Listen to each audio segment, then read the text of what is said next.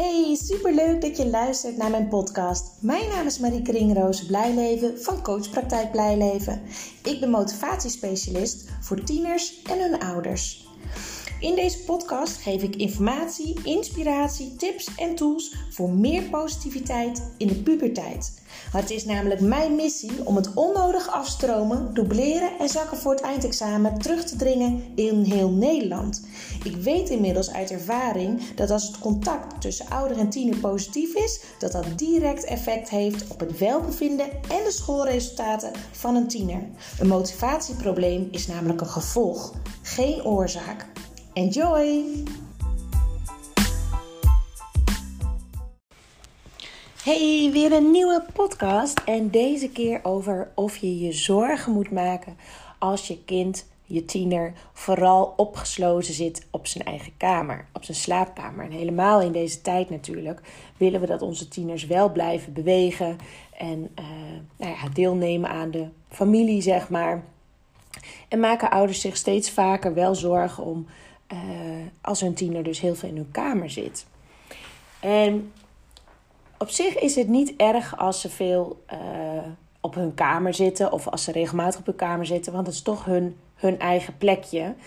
Um, maar het is wel goed om grenzen te stellen dat ze ook bij het gezin moeten zijn af en toe.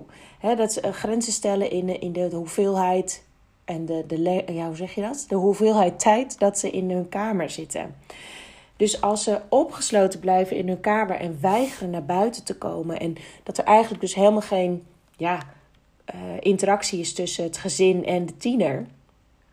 En ook als je het op een vriendelijke, liefdevolle manier vraagt. En ze blijven dan toch op hun kamer en weigeren eruit te komen. Is het belangrijk om een gesprek aan te gaan met je tiener. En het is belangrijk om eerst eens te beginnen met de erkenning. Hè? Erkenning van, uh, ik heb gemerkt dat je, dat je veel op je kamer zit. En ik begrijp dat je dat fijn vindt op je kamer. Of ik denk dat je het fijn vindt op je kamer en dergelijke.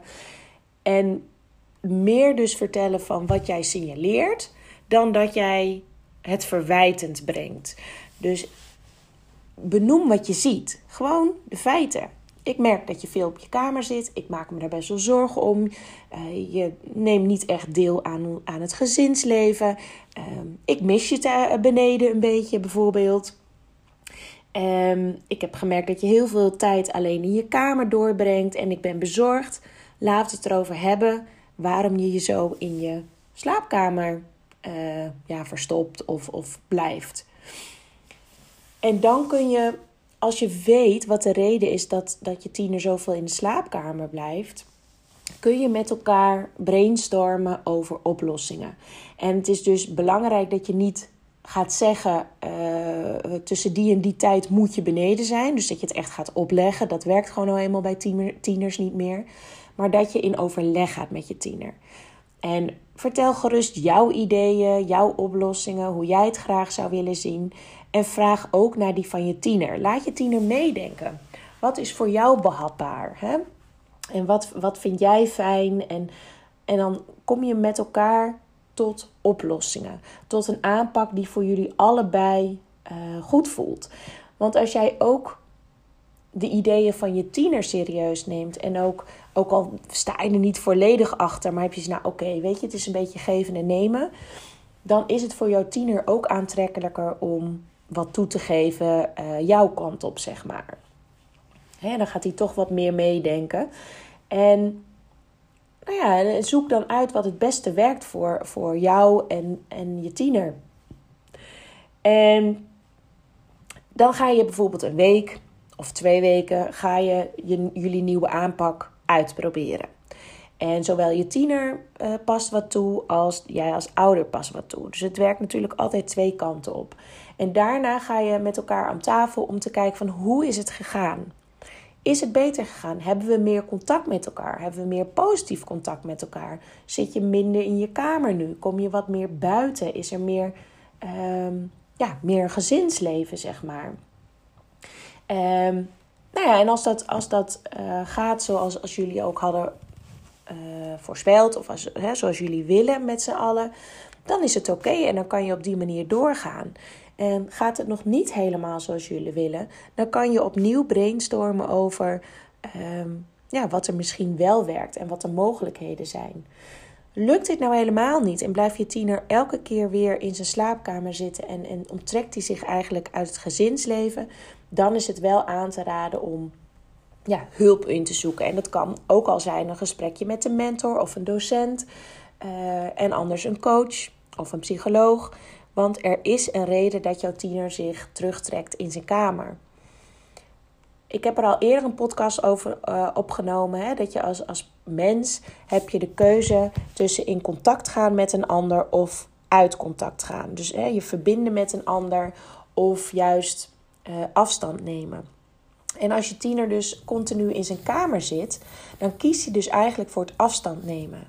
En er is altijd een reden waarom iemand kiest voor het afstand nemen. Vaak is dat zelfbescherming, dat ze geen zin hebben gezeur of gedoe, uh, dat ze geen zin hebben om negatieve aandacht te krijgen, uh, dat ze niet weten hoe ze zich moeten gedragen, bijvoorbeeld buiten hun slaapkamer, en dat ze in hun slaapkamer gewoon lekker zichzelf mogen zijn. Uh, dat kan van alles zijn. Dus als je tiener ook na overleg niet uit zijn kamer wil komen en vooral heel erg ja, op zichzelf is en, en gewoon zich uit, uit het gezinsleven onttrekt, dan is het wel belangrijk om daar wat mee te doen. Het is niet zo dat tieners zich altijd terugtrekken op hun kamer. Tuurlijk doen ze het, maar niet dat ze niet meer meedraaien in het gezin. Of hè, als ze altijd weg zijn, dus altijd bij vrienden of aan het werk of, of op hun kamer zitten. En eigenlijk gewoon, nou, dat je echt iets, zoiets hebt van, nou ja, hij woont hier wel, maar ik zie hem eigenlijk nooit dan is het wel belangrijk om eens te kijken hoe zitten jullie in contact met elkaar. En is er iets waar je tiener voor wegloopt? Uh, heeft hij ergens moeite mee? En een gesprek op gang brengen met een tiener is altijd het makkelijkst door te zeggen van ik doe mijn best als ouder, maar ik weet ook dat ik fouten maak. En misschien doe ik dingen of ga, zeg ik dingen of ga ik op een manier om met jou die niet helemaal aansluit bij hoe jij het graag zou willen zien. Want ik merk dat je veel weg bent van, van huis. En uh, ja, dat we elkaar eigenlijk helemaal niet meer zien en spreken. En daar maak ik me zorgen over. Kan jij mij vertellen wat ik anders kan doen? En ik heb al eerder die drie vragen gedeeld, hè, die, die hele, hele waardevolle uh, vragen die je aan je tiener kan stellen. Waar moet ik mee starten? Waar moet ik mee stoppen? En waar moet ik mee doorgaan? En het mooiste is natuurlijk als je tiener dat ook aan jou vraagt als ouder uh, over hemzelf. Op die manier geef je namelijk zowel de, de feedback over wat je niet fijn vindt qua gedrag, als wat je wel waardeert. En ook welk nieuw gedrag je heel graag zou willen zien. Zowel bij je tiener als dus jij als ouder het terugkrijgt van je tiener. Hè, tieners kunnen heel goed feedback geven. En dan denk je, ja, nou, niet even subtiel. Nee, dat klopt. Ze zijn niet altijd even tactisch, maar dat hangt ook van de situatie af. Als je met respect met elkaar praat en de rustig de tijd neemt en niet in de heat of the moment uh, hierover praat, dan kan je wel goede gesprekken met ze hebben. Maar ze moeten wel het idee hebben dat je ze serieus neemt en dat je naar ze luistert. Dus ik ben heel benieuwd hoe het bij jullie zit. Hè? Zit jouw tiener heel veel op zijn kamer en is er weinig contact? Uh, en kan ik eventueel wat voor je betekenen? Laat het weten. Al is het eventjes uh, meedenken bijvoorbeeld. Um, en als je beseft, nou, dat valt bij ons eigenlijk wel mee. Zit wel veel op zijn kamer, maar is ook nog best wel veel uh, beneden. Nou, dan is het waarschijnlijk geen issue bij jullie in huis? En wil je wel weten of het een issue is, dan kan je dat natuurlijk altijd met je tiener bespreken en kijken wat hij, ja, wat hij er zelf van vindt. Maar geloof mij, ze willen altijd in contact met hun ouders. Dat is, uh, ja, dat is gewoon heel erg belangrijk en heel waardevol. En dat vinden ze zelf ook. Maar dan wel als er positief contact is. En niet zodra zij um, beneden komen, bijvoorbeeld. Of als jullie een moment met elkaar hebben dat er direct controlerende vragen worden gesteld over schoolwerk bijvoorbeeld, of over cijfers. Maar dat er ook gewoon eens over koetjes en kalfjes gepraat kan worden. En uh, ja, andere dingen dan, dan school en cijfers en alles wat niet goed gaat. Ik wens jullie heel veel succes met deze actie om eens uit te zoeken wat is de reden dat jouw tiener zoveel op zijn kamer zit en hoe kunnen jullie er als gezin voor zorgen dat hij meer van zijn kamer afkomt en dat je veel meer contact met elkaar hebt. En niet alleen maar over school, maar ook over koetjes en kalfjes en andere dingen. Ehm, want dan sla je veel meer vliegen dan twee vliegen in één klap. Want dan leer je ook direct weer van wat hem eigenlijk bezighoudt, waar ook de vorige podcast over ging. Heel veel succes en een fijne dag. Doei doei!